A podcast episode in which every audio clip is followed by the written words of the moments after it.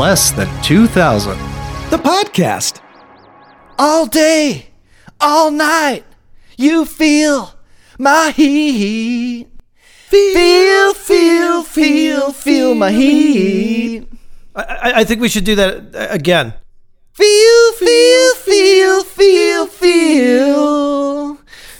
my heat. Yeah, that's really good. I think we nailed that one. Feel my heat. Not only feel my heat were they singing, but remember the other song they sang? You got the touch. You got the power. Okay, you know where that came from? Where? The Transformers movie. No. Not kidding you, man.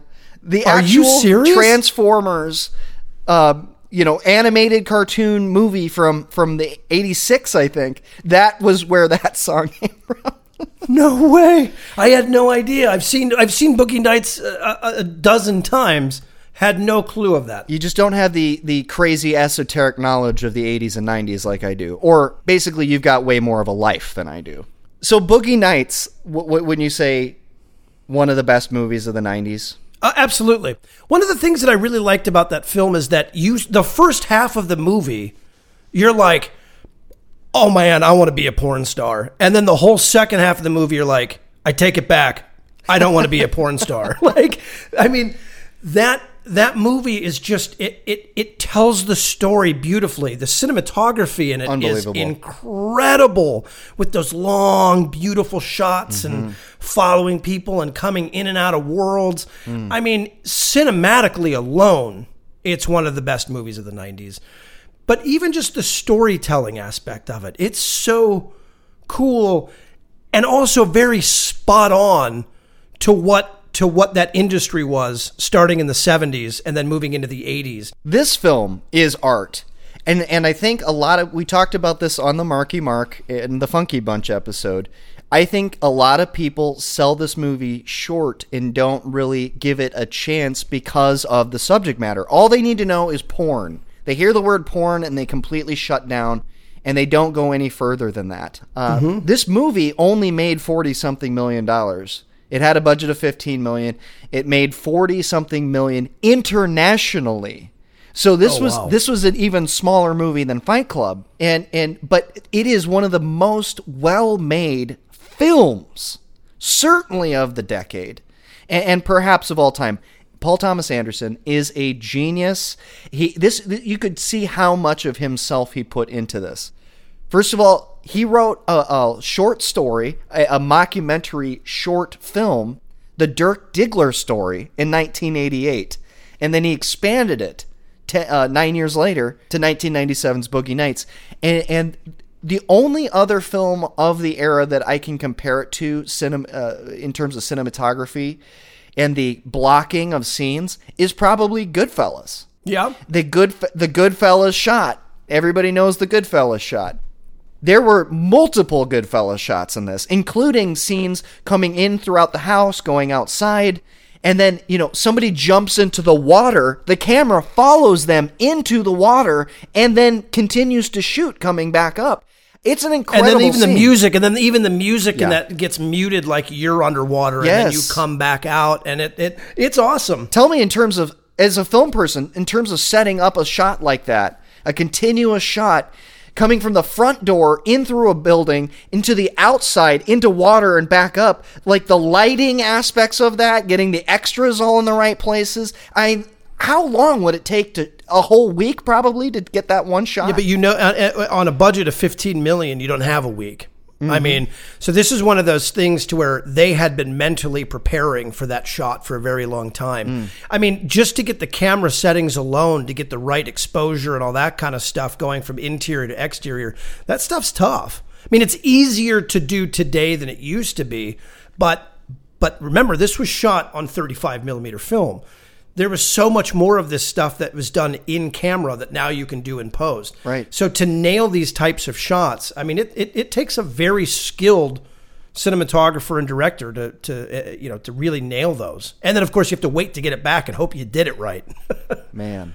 You mentioned, like, most people hear porn and then they're thrown off by it. I've seen this movie so many times, I don't ever stop and think, oh, it's got the porn industry in it, because I just know the movie so well. But I'm telling you, man, you forget how dirty that movie really is until you're watching it on your back porch, on your TV, and that first sex scene comes in, and all of a sudden I'm looking around at my neighbor's windows going, I hope nobody's watching me watch this movie. I was watching it with my wife outside, mm-hmm, on the porch, in the hot tub, not in the hot tub, but everybody could hear. I mean, everybody and every neighbor could hear my TV. I very quickly went, I should probably finish Boogie Nights inside. First of all, major lost opportunity not watching it in the hot tub on the deck outside. I mean, you should have been smoking the little cigarillos like Burt Reynolds, you know, like gray chest hair, and just like, I mean, yeah. I got the body of his right now. To people who get hung up on the fact that it's porn and they don't go any further than that, you could pretty much replace porn with any industry here. I mean, I think it's something like, I of course haven't seen it, but like Black Swan. I mean, this could, mm-hmm, be about ballerinas. This could be about the music industry. This could be about acting, regular acting. It could be about really any sort of rags to riches 70s, 80s period piece. And it didn't have to be about porn. It just happened to be about porn. And then they really went there with it. I mean, and by really went there, they really went there. Yeah. This whole cast is incredible. I want to go down the list of some of these people. Marky Mark. I mean, this cast is incredible. Marky Mark. We agreed that when it came to his acting, we would go by Mark. No. You agreed that. I said, no matter what, F you, you're still Marky Mark. No matter how accomplished of an actor you are. You can go with Mark Wahlberg. How about this? Marky Mark Wahlberg. Will you accept that? Even if you're not, I'm going ahead. I mean, I don't want to, but you don't have to say I will. Marky Mark Wahlberg, this was his best role, bar none. His acting was incredible. The way he starts as this naive, big-eyed, innocent boy, and then is just so sweet and in over his head and starstruck, and then his transition into an egomaniac, to a drug-addled junkie wash-up is such an incredible transformation of character. His performance was riveting, and this is what just totally launched him into the next stratosphere of his acting career. And what's also great is not only was Mark Wahlberg then so good in it, he was surrounded by the most incredible cast. Unbelievable. I mean, you've got Burt Reynolds, who, I mean, he was amazing. He was made to play that role. He was perfect again, because he was a big star in the 70s and 80s, had tons of personal problems, went through the Marla Maples public divorce, and lost his ass in that divorce, may have had, mm-hmm, to file bankruptcy, and this was like part of his comeback, and this was like right up his alley, like 70s, He's got that perfect silver hair. He looks so cool with the beard and the cigarillo, and just he orders a 7-Up. I mean, how he's just like so cool he can just order a 7-Up. I don't think he drinks in the whole movie. No, I don't think he does. He provides the party for everybody else. And he's a filmmaker. And he's a filmmaker. He's legitimately interested in making film. He hates when they start going to tape. He's fighting against that. He says, "I am a filmmaker. That's why I will never make a movie on tape. These are stars." He was a filmmaker, and his whole life's goal was to make something beyond just sex on film. And he started making, mm-hmm, it with the Brock Landers series, which Dirk Diggler, yep, gives him the idea for. And I love the scene when he's sitting there putting it to the final touches on it, and he's just like, "This is the best thing we've ever done." And his editor's like, "It's a real film, Jack. This is what I want them to remember me by." That was like the high watermark of that guy's life. And that's what's cool about this is even the other characters, they all have their own story arc. They do. Julianne Moore, his wife, Amber Waves. Julianne Moore, Yeah. Tremendous. And then you got Heather Graham, William H. Macy, Philip Seymour Hoffman, Reilly, dude. Philip Seymour Hoffman. Like his role and his talk about range. When I later saw Philip Seymour Hoffman about 10 years after this or so, become like an Academy Award winning actor for the Capote stuff and other things he had done. And that he kind of, I think this was one of his earlier roles, the long hair, the in the closet.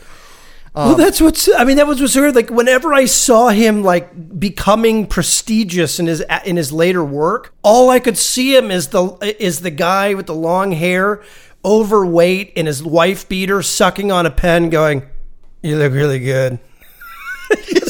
He's look really sexy. Yeah. Top to bottom, everyone in this film, you believed who they were. 100%. 100%. But what made it easier to do that with was the fact that none of the characters knew who they were. If you notice, everyone in the movie is struggling to find their identity. Yeah. Every character, even Burt Reynolds, figuring his stuff out. How does he want to be remembered by? He's aging. He's getting up there. William H. Macy. Wow. Is really the only one-note character of the whole movie. You're right. And he plays that one note so well. You feel so sorry for the poor guy. His wife is cheating on him at least 3 separate times in this film, and one of them's like with a crowd around at a party. And then the cinematographer is trying to talk to him, and he goes, my wife's got an and I'm not, I'm sorry if my mind isn't on the movie of the film we're shooting tomorrow. Exactly. And I've always wondered, sorry, Jack. I've always wondered, was that scripted or was that a happy accident? And they just left it in because it was such a great Freudian slip. Yeah, I don't know. That's the thing. This movie was so brilliantly written, directed, performed. I wouldn't be surprised either which way. I wouldn't be surprised if that whole scene with the, with the margaritas was scripted. Mm-hmm. I wouldn't be surprised if it was improv either. I mean, that's the thing, because you put together an ensemble of some of the best, most talented actors with a great director and a great script, and just the magic happened. And that's what you get when you put a great group of people together. It's a real film. It's a real film, Chad. I wonder if Paul Thomas Anderson was sitting there in the cutting room putting this movie together, like, I want them to remember me by this. And he's done some absolutely amazing films, Life Aquatic, of course. There Will Be Blood. He has done incredible films. This one is his best. Magnolia, another ensemble piece with a lot of these same actors from Boogie Nights. Mm-hmm. But this, to me, was the film to remember him by. It has just so much heart. None of it seems like it's actors reading lines. No. It all seems like it's just off the cuff, naturalistic. And the period piece quality of this is so good. The music, the sets, the costumes, all of it just fits. The only piece of continuity that was raw, was off, was You Got the Touch, You Got the Power, that was in Transformers, wasn't written until 1987, unless the idea is Dirk Diggler wrote that song. I think it's the idea Dirk Diggler wrote that song. Because in the film, that would have been 83, 84, when that scene happened, when they were singing it. But look, like Don Cheadle, amazing. Is that where he got to start in this film too? Don Cheadle, another Academy Award-winning actor, is just kind of a bit part almost, but it's got a lot of heart to it. And he's like the most grounded. He just kind of wants to be a normal guy. He's the most grounded, but I mean, he's still struggling to find his identity. Absolutely. He's wearing the cowboy outfit. Then he goes on to the Rick James look. And the last thing to say about the cast, everyone loves Heather Graham as Roller Girl. Everyone. Now this got her start. Holy cow, did it ever. And she was so brave. She almost didn't get the role. PTA didn't even bother. He wanted her, but didn't even bother trying to cast her because he didn't think she would do nudity. And really? Their agents contacted him and said, "Oh, she'll do it." And boy, that launched her. And it's just, she's so perfectly, she looks the part, sounds the part, and it's just such an iconic character. I mean, I know people who still dress up as Roller Girl for Halloween and stuff. She was born to play that part. Heather Graham, I see, is acting in other movies. Mm-hmm. She is Roller Girl in this movie. Yes. Good point. Do you know Paul Thomas Anderson's first choice for Dirk Diggler was Leonardo DiCaprio? No. Really? He loved him from Basketball Diaries, which is another movie with Mark Wahlberg and another movie about, you know, getting popular and then, you know, your life falling apart due to drugs. And yep. Leo would probably do a good job and everything, but Marky Mark nailed it, absolutely nailed it. And Leo decided to do Titanic instead. So probably the right choices all the way around. For both, yes. I mean, it's one of those things that I think the right thing in the universe happened by Leo going to Titanic and Mark Wahlberg doing this movie. Leonardo DiCaprio would have still brought that energy to it because he is such an amazing actor. He could have become Dirk Diggler, but I can't picture the movie without Mark Wahlberg in it. The music is just iconic. The person who put together the not the original score. I don't even know if there is much of an original score to this, but the soundtrack with the old 70s and 80s music is brilliant. You know, it's got those great songs like Three Dog Night, Mama Told Me Not to Come, Spill the Wine by War, Jesse's Girl, and Sister Christian. You cannot hear those songs without thinking of the creepy scene with the guy, you know, coked out of his mind with the little Asian boy throwing firecrackers around and like just creepy AF. And those two songs I can only associate with that scene. Now tell me this, that one scene when they're throwing the firecrackers, when they're going to rob the guy. Yes. That's the only scene in the whole movie that I felt like I was watching a different movie. It was weird, wasn't it? It was so off-putting, but I think that was done on purpose now that I'm actually thinking about it. But it feels like you're in a whole different movie. Mm-hmm. Like that scene is just placed in there. To me, you could have gotten rid of it. As I remember it, this is just off my memory. I think I heard somewhere that Paul Thomas Anderson said that scene was hell. Like that, like literally was supposed to be, not literally, figuratively, that scene was supposed to be hell. So if it feels different, and I always wondered why they zoom in and stay on a shot of Marky Mark just sweating there and like worried because he's, you know, they're going to steal from the guy. They're coked out of their mind. There's guns everywhere. And they just focus in on his stressed out face to Jesse's Girl. And I think this is hell. And then they put on Sister Christian. I mean, literally, this is 80s hell. People doing blow and all this stuff. So I think it was intentionally meant to feel like you fell into a different portal or a different movie because that was the moment. Like, he died and is in hell and will be redeemed. He succeeded. Yeah, I mean, he succeeded then because, I mean, it felt different. I mean, it was off-putting. I like how the end of the movie.